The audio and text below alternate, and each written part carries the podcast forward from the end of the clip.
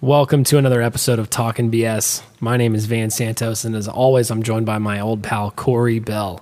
Old good pal, I think, is how you started this pal, one off with. I don't. It was, you know, there were thunderstorms and lightning, and it's just there was a lot going on. We are joined by a very special guest today, Kiko Scruggs.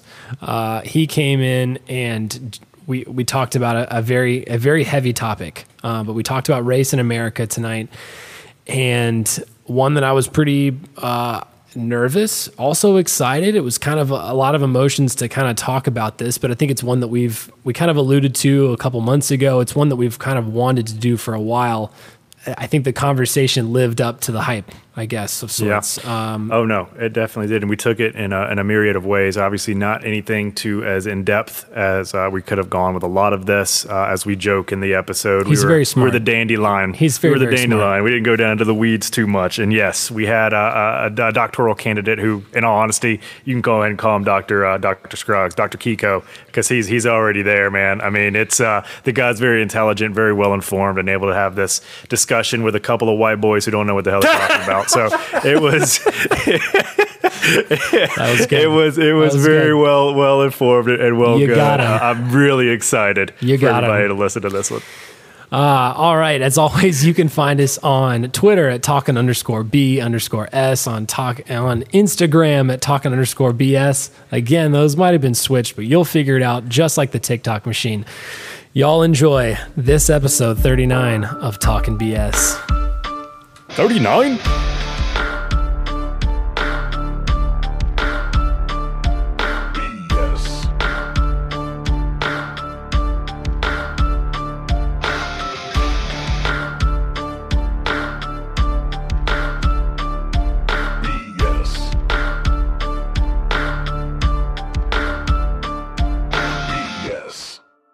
In the legal world, we call this force majeure. This is an act of God, Corey. So, oh gosh! Tornadoes, thunderstorms, loss of power. You know, that usually goes into that kind of bucket, man. Right there. I just learned something new tonight. Are you guys okay? Yeah, no, I mean, dude, fine, bored. Oh, that's good. I was about to go full like Joey from Friends and just start eating everything in the fridge because we didn't have anything. I was like, I don't know what to do. That's awesome. Today, we are joined by a very, very special guest, Mr. Jerry Kiko Scruggs joins us. Hello, audience. How you doing? Well, welcome to the show. Thank you. You've got a heck of a bio here. It's very impressive. Oh, you're trying to flatter me? From the very beginning, yes, because I read it. I've read it many times. I have so many questions, but here it is. Jerry Eugene Scruggs Jr., you go by Kiko. Mm-hmm. You know what? We're just going to break it down from there. Where does Kiko come from? Oh, gosh. So... in high school, you know how in Spanish class you have the names that you can pick from the list? Jose. My best friend actually, he stole my name that I wanted, which is Felipe. Okay. I wanted Felipe. Gotcha. And I was kind of upset with him for 2 days. Yeah. And then I settled on Kiko. And it's crazy. Kiko just built so much traction after this Spanish class. I think it was Spanish 3 in high school, at Franklin High School. And so it stuck, and that became my quote-unquote international name. So, because I had a nickname, a family nickname, Tukey. My real name is Jerry, my government name, that no one calls me. Yeah. Besides the people like 20 years ago, they still call me Jerry, but everyone else calls me Kiko or Tukey. So that's awesome. That's hysterical. I didn't know that story till just now. My name was Rico. Rico Suave. Rico Suave. I'm not even kidding. Rico and Kiko. That's what we're going to title this this episode. Awesome. All right. Awesome. So you mentioned you're originally from Franklin, Tennessee. We're going to go through all these real fast, but you graduated with your first master's in teaching foreign languages with the concentration in Spanish at MTSU in 2007. You obtained your second master's degree in Spanish and Latin American literature at UT Knox in 2014. That's a good start, but you were like, no, I'm going to keep going. All right, so you're currently a PhD candidate at UT Knox, and this fall you're set to defend your dissertation, which you're focusing in on. You're focusing your general research on issues of race, gender, sexuality, nation building, LGBTQIA+ identities, and masculinities, femininities in Caribbean and Latin American literature. Mm-hmm. It is a lot. We're gonna have questions there, but your specific area of current research is related to the characterization of the black male protagonist in contemporary 20th and 21st century in Latin American literature, with focuses on Haiti, Brazil, Puerto Rico, and Cuba. Mm-hmm. You were an adjunct professor of Spanish for 10 years at Columbia State Community College in Columbia, Tennessee. But in his spare time, he enjoys spending time with his wife, Jenna, his 9-year-old son, Anthony Marcel, and his 4-year-old daughter, Jasmine Ray. He also loves listening to music, podcasts, reading, and playing basketball. Now, I didn't even know where to start with all of that, but I listened to a couple of other podcasts that you were on, and yeah, you know what you're talking about. Oh, for sure, man. Yeah, I'd like to think so anyway. The credentials are there. Yeah, the your credentials are there. Corey, do you have any questions? How do you even get started? Yeah. How do you get started with these kind of degrees? And what drew you to Spanish? Your interest? Okay, yeah. So true story. I think when I was 8 years old is when I had this infatuation for. I've always had an infatuation for people in different cultures, but when I was 8 years old, there was some sort of a program on Univision, which is a Spanish language channel, you know, like Telemundo and all these other Spanish language channels. And there was some sort of a feature on Panama, and all the people on the screen were black people. And so that was the first time I thought of black people outside of the United States. I'd never thought of it like that. I always only thought, being from the South, that blacks were in Tennessee, the United States. I didn't think about the larger diaspora. So when I saw that, I was like, wow, so maybe I should learn Spanish, you know, because I was just a curious kid, sort of a bookworm. And I speak 4 languages now. Like, I speak 4 languages. I speak French, Spanish, Portuguese, you know, and English, obviously. But I've just had that infatuation for people. I love people, and I like to meet different types of people. So that's kind of how my journey started as a kid. Yeah. How old were you about? 8 years old. 8 years old. And in 6th grade, I took a 6-week course of Spanish. Mario Friedel, I actually connected with him on Facebook Messenger. He's in Wisconsin now. He told me, Jerry, you should really study Spanish because you have a gift for it. And so I never forgot those words when he told me, Mario Friedel. And so Mario Friedel and Mr. Humphrey, I've had a lot of important influences. My parents, they've always just encouraged me just to be the best you can be and be whoever you are. And so that I've always taken that message to heart. Wild. Man, that's awesome. I don't think I've had a passion that I've been able to stick with for more than about 5 minutes. and you've been doing this since you were 8. Like, that's incredible. I mean, that really is. I don't, I'm working through my second master's now.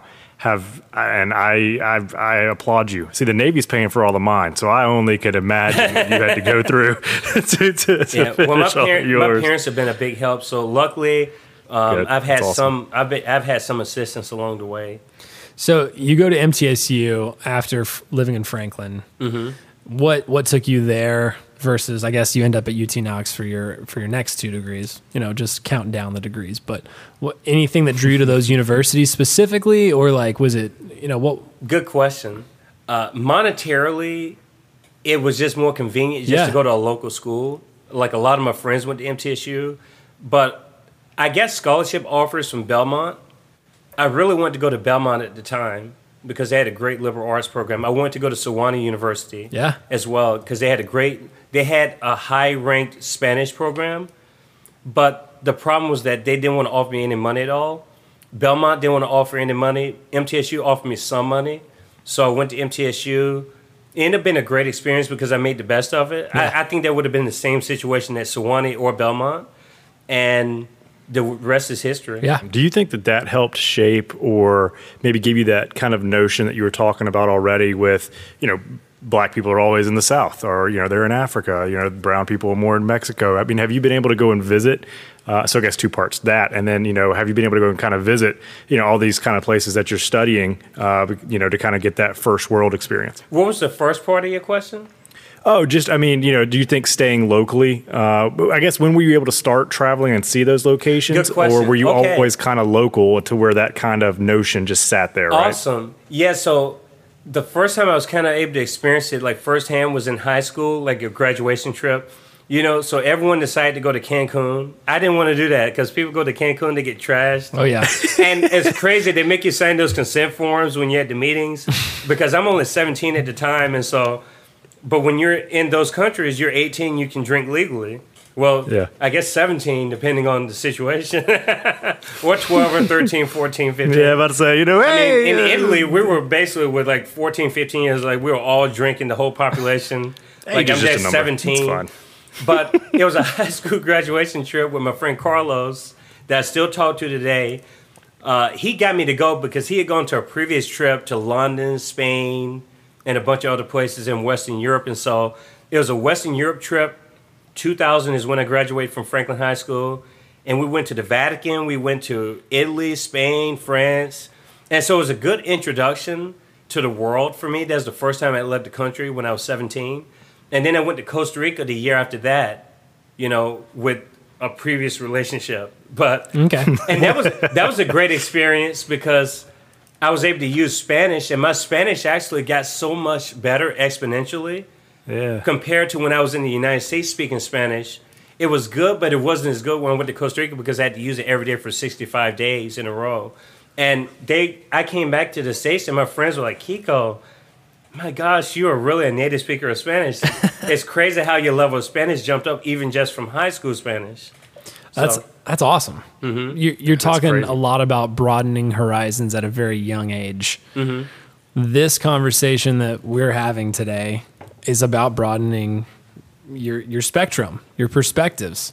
And so I kind of wanted to kick this off. First of all, thank you for sharing. Thank you for being here, first and foremost. Thank you for sharing about your history. I'm sure we'll find some connections here and there along the way as we kind of keep going through this. But yeah, we're talking about race in America today, which it can seem like a pretty difficult conversation. So I guess I just wanted to kick it off with a couple intro questions of like, why are we having this conversation? And I'll answer first. I already kind of said it, but it's just broadening horizons, broadening kind of perspective. I think when we started this podcast 9 months ago at this point, this would have scared the shit out of me. Oh yeah. Like I was afraid to voice my opinion about like what TV show was good over another, cause I didn't want somebody to hate me. Right. Drink to that, my buddy.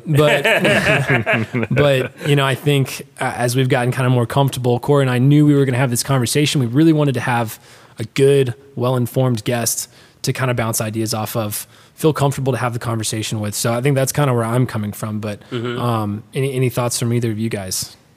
Yeah, so this conversation is really important. The fact that you guys had me on means a lot to me because when I start my own forum next month, the whole point is to... Shout it out. You're starting your own podcast. It's going to be called Enter the K-Zone, and it's going to be a forum that's going to reflect sort of what we're going to be talking about tonight. It combats narratives, stereotypes also. It's a way to show that people are really thinking about the larger issues at hand. But you would never know that sometimes if you turn on the television, what I like to refer to as the poison box. And so it's really important to get alternative views on things, to add more nuance and depth to issues. I think a lot of times we are given information that is simply surface level, and it ends up resulting in a bunch of fights. And outrage and fear and fighting, it boosts ratings. And it also creates controversies. And so we lose sight of bigger issues, you know, that are right in front of our face because we can cover them up easily with these stories and these headlines and these sound bites. And so I think it's important to have a conversation in depth with actual nuance and personal, to add a personal test to it, because a lot of people that look like me are on TV, but they don't think like I do. And I think there's a larger population that believes that all black people think a certain way, and it's completely false. And white people don't think a certain way. Anyone, regardless of being white, black, or any ethnicity or race, we have different views. And I think the human experience is so important, and we need to really talk to each other and start talking about each other. I agree with that wholeheartedly. I think, you know, you've kind of hit a quick nerve there, and I know we're going to talk through some kind of race in the media and in politics in a second here, but just to you know, follow up with what you just said. I mean, I think it is because it is such a headline centric you know, culture, that is all we see. And that has created such a divisiveness and such an inability to knock down these kind of walls, to have these kind of open conversations, because we do need these kind of conversations, whether or not you agree, you don't like it, whatever, who cares? I mean, there are conversations that need to happen because we're going to be around each other. We're going to live together. We're going to. So how are we going to advance together? You know, I think that's, in my mind, I mean, very, you know, you said it very poignantly. I'm not going to try to, you know, kind of go get that was, I mean, but yeah, I think that's it. I mean, I think it's very important, especially when you look around, you know, the United States, not even in the United States, but, you know, the world today. It's something that it's a major topic, and it's involved in a lot of different subtopics, you know, and then we're going to hit on a couple of those. We're definitely not going to go down every single one as we talk here. We'd be talking 6 o'clock in the morning. Man. Exactly. We'll be here for a minute. We're already starting an hour late because of me. So, you know, I don't want to do that to you guys too much. But no, hey, I think that's exactly that. That's spot on. Spot on. I think we're going to have a very real world discussion. I think it's going to be very practical, very the average American, whether they're white, black, young, old, whatever. I think it's going to be a very real world conversation. We did pull a lot of questions from some of our listeners. And I will say, I want to say this on here, we didn't get as many as we usually get. Okay. And I think there's a kind of a point behind that there. Mm-hmm. I had to kind of open up later in the game, so to speak, and say, you know, I'll make it anonymous if you want me to. And I immediately got some more pull. And I think that in itself is kind of telling of the conversation, really? Is it? It is. Yeah. Wow. Absolutely. Okay. And they weren't, the questions that I got back from some of those people, they weren't like crazy. They weren't, they weren't like extreme on one way or the other. Right. But I think it was just that, I don't know if I want to put my name on that. That's very telling. And it was like, ooh, I don't know if I like I said, to start off, this would have scared the shit out of me 9 months ago, but people are just uncomfortable. But it's just an uncomfortable conversation. Comfort. And I think I've gotten to the point now, or we have, where it's like, all right, I feel pretty comfortable in my own skin. We've put enough of our own ideas out there. I think people know where our intents are. Absolutely, yeah. Intent is. But there's a reason also for that fear, and a lot of it is justified fear, because I think you have to also question people's motives. Yeah. I think a lot of people have these conversations to themselves, and I think that they yearn to have these larger discussions. But they've been taught not to talk about certain things. But it's also one of those things where people don't want to be judged. But I think if we sat down and talked, you realize that, you know what, if I meet someone like that, maybe it leads me to someone else that, you know, thinks a different way, and someone else that thinks a different way. And then you realize that a lot of us have common views. We just have different ways of maybe getting to the same objective, or maybe we don't have the same objective, but we're able to discuss something that we didn't think we could discuss. But it's okay to have disagreement with people about these issues. So it's open dialogue, which is completely opposite of what's going on in this culture today. Yes. Which is like canceling people out and, you know, the whole nine yards. Very closed. It's very closed. It's very closed. Well, somebody who wanted to put their name on it, and I'll say like wanted to, but Tyler King has no qualms with asking questions. Tyler King, regular guy right there. Friend of the pod. Oh yeah. And before you ask the question, Tyler King introduced Kiko to us. So thank you to Tyler. For sure, man. Shout out, big time, Tyler King. Tyler King. He was one of, I think, pretty good at basketball too. Okay. Don't give him any credit. He ain't better than Kiko though. We got a challenge thrown down the first 20 minutes. Let's go. I'm sorry, Tyler. Solid, I did that solid 6.5 earlier. Is that what you said? Yeah, my brother rated him a 7. Okay. That's funny. That's a C student right there. That's a C student from the teach. That's funny. All right, Tyler, he kicks it off though. He kicks it off, though, just right off the bat. He goes, "Can you? When was the first time that you did encounter racism?" Oh wow! You talked about being 8 and seeing on TV, but that was just a representation. That was just seeing someone that looked like me that spoke a different language, and you know, not really been taught that in school. Yeah, because we're very much taught, like even the way we're taught is we're conditioned to think that okay, when you think of blacks, you think of slavery. When you think of blacks. Even the way the teachers teach it, at least back when I was growing up, it was a very boxed-in environment. But Tyler's question, about the interracial situation is interesting. I saw it, and I was like, "Well, yeah, it's kind of a two-part. It's like the part two of this one. I added to it, but you added to it. Okay. Yeah. I'm sorry. You're good. The first part was just when did you encounter racism generally, and then the second part would have been like when did you encounter racism towards you or your family because you are in an interracial relationship. So there's kind of nuance, kind of two parts there. Interesting. Okay, so this is a hard question to answer initially because we're going to have a dialogue afterwards. Yeah. But personally, I haven't had tons of racial incidents or involving racism. I like to divide it into microaggressive racism and systemic racism. Okay. That's the way I like to do it. So most people in our community, we experience microaggressive racism, which is a lot of that comes from misunderstandings, stereotypes. I think I was in, what grade was it, second grade, and I overheard someone say, your black friend, Jerry, and it really raised my antenna when someone said, like, my black friend, Jerry, you know, because they're making a distinction between, you know, just because the color of my skin. And that has an effect on a child, you know, at 7 years old. And so I don't know if there's racism, but it's definitely, it's a bias of some kind. And I think racism, honestly, is an overused word, but it's one of those things that it has different interpretations to the people who get inflicted by it than it does to people who tout the word all the time. Like, I don't go around saying, like, I was discriminated against yesterday, that day. A lot of it's microaggressive, like the way people, like, they'll lock the cars. If you're walking in the parking lot, people will lock the car. Or they lock in the car because they see you as a threat or because you're a black person and you're a threat. Maybe they're doing that to anybody else. It may not even be me. But when you've been sort of traumatized from an early age, you have automatic defense mechanisms in place because you understand that the history of the country hasn't been the best. And so that's kind of how we come into the world. So this is a good segue into one of our other questions here. Mr. Ryan Best, who joined us on our episode where we kind of interviewed him about triathlons and his goal being like third? Yeah, that's like third professional black triathlete. It's kind of his goal. Yeah. Like that's his like thing that he's working. He did pretty good.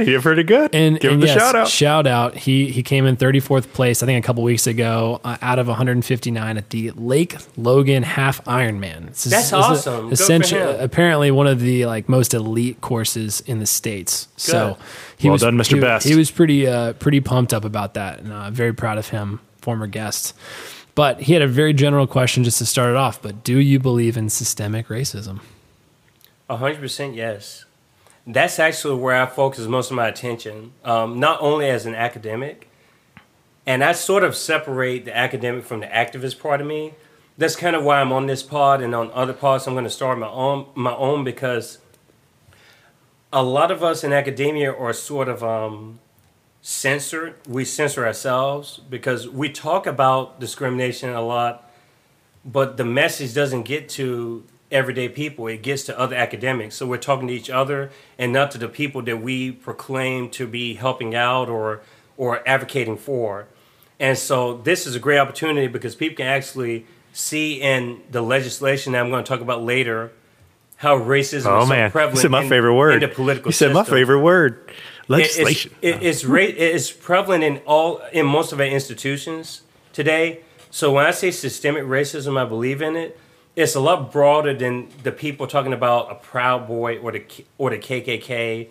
It's really not acknowledging the wrongs of history and understanding how those consequences of the history haven't changed from those days. And that goes a lot into the war on drugs and even before the war on drugs. The new Jim Crow, quote unquote. But I won't even say the Jim Crow like a whole lot, like the new Jim Crow, because you guys mentioned something about the documentary. But it's basically acknowledging that there's a wrongdoing in history, especially to indigenous Americans and black Americans, and that question was never really answered. There was never an apology. There was never any sort of reparative consequences after that. I'm a big proponent of reparations. But for people to be on board with reparations, I think they need to understand how people lose so much, you know, monetarily, how much psychologically we're still affected by those ghosts of the past. No, I think that brings up a great point, right? And something I think we're going to talk a little bit about as we devolve. You know, you and I, look, we had a pre-call a few weeks back to kind of get to know each other, right? We talked through some redlining, we talked through, you know, the segregation of schools, we've talked through some of the stuff. We're going to hit on some of this again. Reparations we talked about for a minute. I think all very good. And very worthy topics. I think we could spend an hour, 2 hours, 3 hours on even one of those topics, right? So I do feel like we're going to give everybody a slight disservice by not fully delving into them. But I think you kind of brought up a really good point there. And I do want to ask, because this is something that I've heard, and I've heard it from, you know, I mean, some of my closest friends and honestly, people just in my own family, right? I mean, you know, you grew up in Tennessee, we grew up in Alabama. There are some, you know, maybe some more microaggressive, you know, kind of understandings and not necessarily full out racist thought, you know, which I do think kind of comes from that systemic, you know, it's just, you don't necessarily know any better. But one of the things that I've been honestly told and been asked is why does everything have to be revolve around race, or race be brought into some subject that maybe have nothing to do with it? I mean, do you find that is actually a true sentiment and a true question? And do you think that's a good or a bad thing either way? Well, I guess it depends on who you're talking to, because I'm not one of the type of people that think like that the person's describing. Okay. Yeah. So it's I'm an expert, I guess, in the area as far as like race relations and how race affects people on a personal level, like black men, black women, the whole the intersectional approach. But it's one of those things where, like, even the comment you made there about the microaggressive racism, to me, most racism that we encounter like day to day, I'm willing to say this much: the people that I meet that I would view as saying like racist comments, that's still just microaggressive racism. It's not systemic. Systemic racism is something that actually has power, and it actually has consequences when it comes to like our lives. Like, you can see it in a law. You can see it, like, sure, the effects of that law are still into place today. A comment is a comment. Like, I have a thick skin, so someone calling me a name or something is not going to bother me the same way it may bother someone else.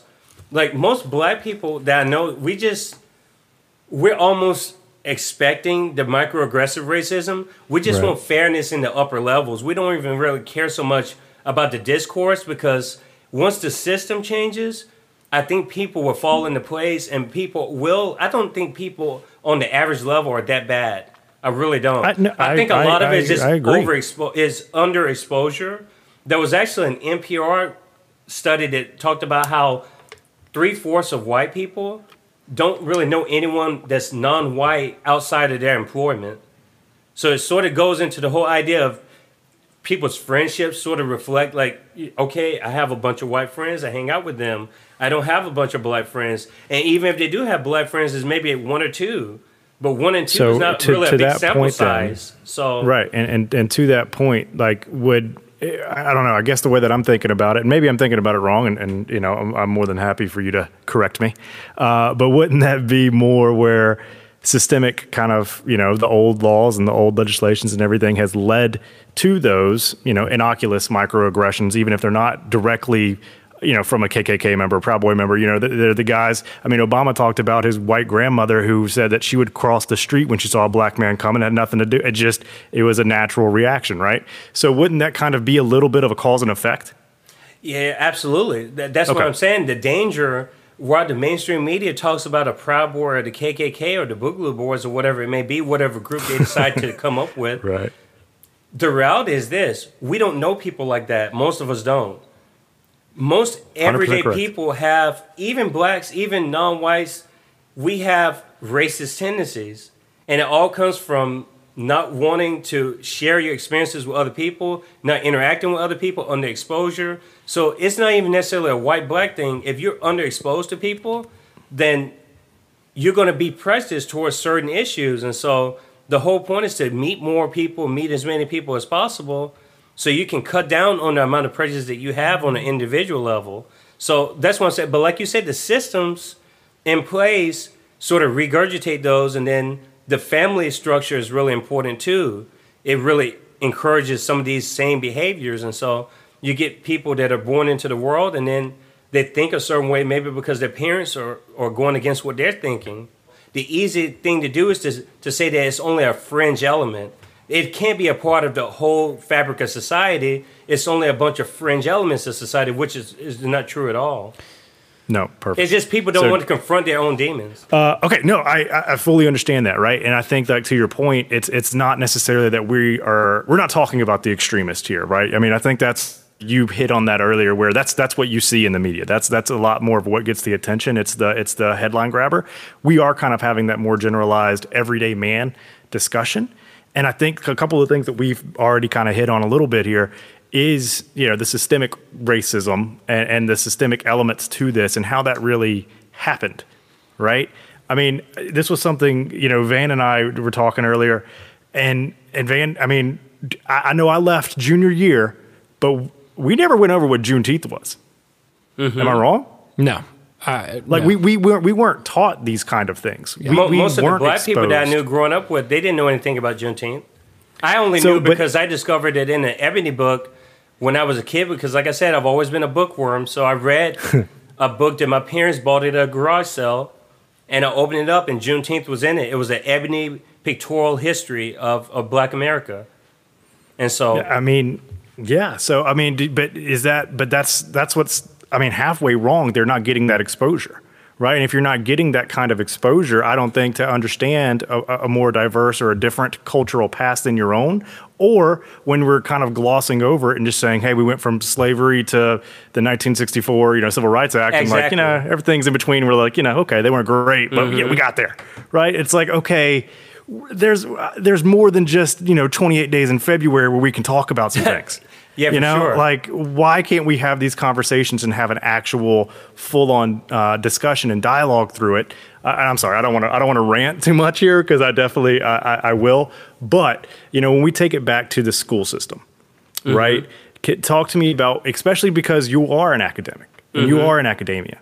What do you see, or what would your feelings be now that you're? I mean, you're in that profession. So what do you see from how we approach, how we teach? And how we, you know, kind of help our kids kind of come up to hopefully prevent some of these type of you know, microaggressions, racist comments or anything along those lines. But it's different for me because I have two kids, but the only people I would talk this to would be my kids, my family, like my inner family, because I only teach adults, and that was a conscious decision. I don't want to teach kids because.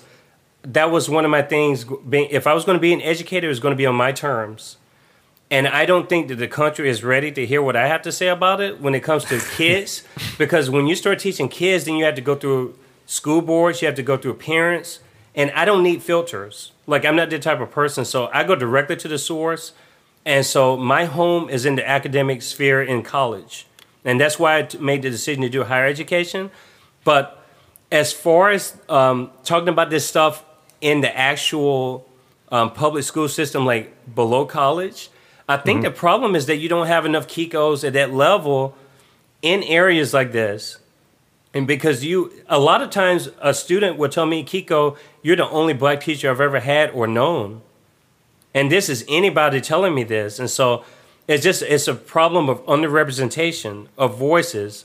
And so I think if you had a little bit more diversity, it doesn't have to be across the board, but just to have some diversity, I think kids would learn so much more. Like, they would benefit a lot just hearing someone else's, you know, take on something. And it's not necessarily race or anything. It's just, I think nuances are sort of captured just by meeting people. But culturally, there's signals that we have that I think sort of benefit mankind if we really get to know each other. But it's one of those things where the way it's taught, you have to fight the school boards, the curriculum. And the curriculum is bad at the upper levels. Like, even in college, I'm in a program that talks about black people, but 90% of the reading list is about white authors in Latin America. So we have the same problem even in higher education. It's not even an issue of that. It's really a mindset. And the question is, like, who determines the curriculum? You know, who determines the curriculum to what you can teach, like you said. When I was in school, it was Civil War, slavery. You skip to the Civil Rights Movement. You maybe talk about Jim Crow a little bit. And then that's it. It's like, and what's going to be the case now? Oh, Obama was the first black president. It's just... oh, man, hey, racism's over. It's all over. Oh, it's fine, guys. The post-racial... So, you guys are both parents. Yep. And so... I think there's a couple other topics under kind of, we talked about schools or just raising children, but John Lamond writes in, he joined us for this week's TED Talkin', but he had a questionnaire. He said, do you think raising children to believe that black Americans have been held back by systemic racism can eventually lead to holding their children back even more? In other words, do we run the risk of black American children growing up with a lowered expectation for themselves because of the way that they were taught or raised? To me, that question is like a very prejudiced question in the sense that it just presupposes what blacks, how they raise their kids. And it's also kind of a politically... suggestive question. I would say that in my personal experience and like other people who are raising like black kids in this world and biracial kids, I was always raised to think that I was just as good as anybody. Like that's how my parents raised me and that's how I raised my kids. And so I didn't have that complex growing up. Like I thought I could do anything that anyone could do. And I think that's how a lot of people are raising their kids. Like I think that question is sort of... I don't think blacks are taught that they are net victims or anything like that. Like that question suggests. I think that we are aware, but we also have to acknowledge that there's circumstances that, and we all have different sets of obstacles that we have to overcome. Whether it's poverty, whether it's that the way people perceive poor people who are black versus poor people who are white. And I know people who are non-black that are poor. They get treated differently because of their social class, the same way we do, but that extra element of race is also a signifier. So I think that sort of discredits that you can't just ignore, you can't say that I acknowledge the class struggle, but not acknowledge the race struggle, because it kind of goes hand in hand. So I heard, again, I've heard you speak a good bit over the last like week or so. I did a lot of research on you. So this sounds a lot like your conversation about critical race theory. And, and then you talk about you had a very nuanced and in-depth conversation about that and intersectionality. I think you called it. Can you give us a kind of a very concise version of those two concepts? No doubt. So you were kind of touching on it there. So intersectionality and positionality. Yeah. Intersectionality is a term that was coined by an attorney. Her name is Belinda. Her name is Kimberlé Crenshaw Williams, and is basically it's part of the critical race thought. Again, she's a lawyer. I'm not. That's a law school term. And she coined it in 1989 from a publication. It was an article that she published. I forgot what school she published it in, but she coined the term intersectionality. It existed before she published it, but she made it mainstream, the name intersectionality, which is basically the idea that a component of a person has certain divergent qualities that can affect that person's quality of life. So, for instance... me being a man, I'm going to think a certain way about the world, but add the fact that I may be a poor black man or a rich black man or a gay rich black man, all those elements are going to contribute to the way that of my formation into the world.